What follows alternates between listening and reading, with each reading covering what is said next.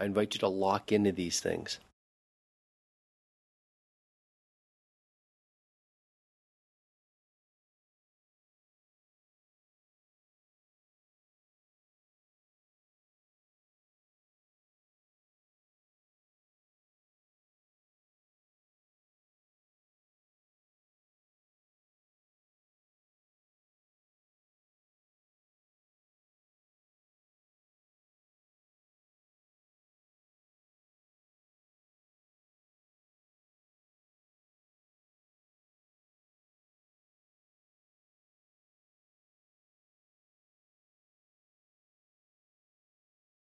So, what's manage your time, master your life all about? Well, first, I want to talk about a little philosophy around time management and personal effectiveness. And after I do that, then we'll get into some specific tools so that when you leave today's session, you can walk out into the world and begin to make those daily course corrections to get you to the next level of being world class, not only professionally, but personally, emotionally, physically, socially, and even spiritually. And I wanted to offer you one of my favorite stories it reminds us that time really is short. And the fact of the matter is, we're really not here all that long. I must say, on a personal level, I've never been so connected to my own mortality. I turned 40 a while ago, and I'm spending a lot of time reading obituaries. I get inspired when I look at people's obituaries and I look at the lives they've lived and I look at some of the differences they've made, and it inspires me. But more than ever, I'm thinking about mortality. I'm thinking about my legacy. I'm thinking about what I want my life to stand for and how I want to be remembered. And I think as we reach the halftime point of life, a lot of us begin to reflect on are we living the lives that we want to live? And how can we make that difference? Because I think the biggest regret of all is knowing that we have reached the end of our lives and walked the planet in vain. And a story I wanted to share with you on that point is simply this one.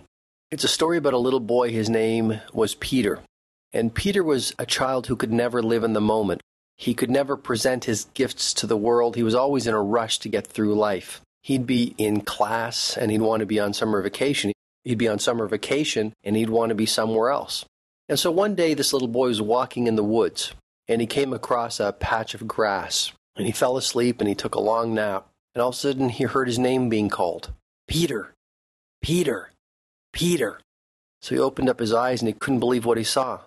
In front of him, there was a 100 year old woman with snow white hair, and in her hand, she held a ball and in the center of the ball there was a hole out of which dangled a long piece of thread. And she looked at him and she said, Peter, you know, this is the thread of your life. And he said, What? And she said, Peter, this is the thread of your life. If you pull on it a little bit, days will go by in minutes. If you pull on it a little bit more, weeks will go by in days. Do you want it? She said. Well, Peter said, That's fantastic. I can fly through life much more quickly. Next day, he's sitting in class, not enjoying the moment, not experiencing the gifts of today. He remembers the ball, and he pulls it out and he tugs on the thread. Tug, tug, tug. Next thing he knows, he's on summer vacation. He says, Well, this is a fantastic tool that I've been given. Pulls out the ball again. Tug, tug, tug. Next thing he knows, he's a teenager. He says, Well, this is great. I like being a teenager, but I think I need a girlfriend. So he pulls out the ball and he pulls on the thread, and again, tug, tug, tug, he finds himself with a pretty young girlfriend named Elise. Well, he says, This is great, but I don't want to be a teenager anymore. I want to move through life quickly. I want to be an adult now. So he pulled on this special gift. He pulled on the thread once again. Next thing he knows, he's married to Elise, and the couple has two wonderful young children. And he says, Well, this is good. I'm an adult now. But he notices something else. His once jet black hair is slowly turning gray, and his once vital and vibrant mother is growing old and frail.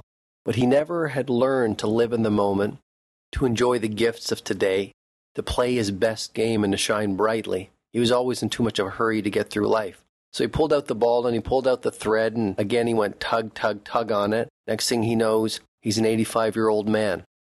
As for his wife Elise, she's passed away many years earlier, and the couple's children have grown older and they've left their home. And for the first time in his life, he became very sad. And he realized that he did not use his time and he did not live his days and he did not experience life fully. And what he did was, in a state of great sadness, he went out to the woods that he used to love to walk so much as a young child, and he found that patch of grass, and he laid down to take a rest. And all of a sudden, he heard his name being called Peter, Peter, Peter. And when he opened his eyes, he couldn't believe what he saw. It was the 100 year old woman with snow white hair. And she looked at him and said, Peter, how have you enjoyed?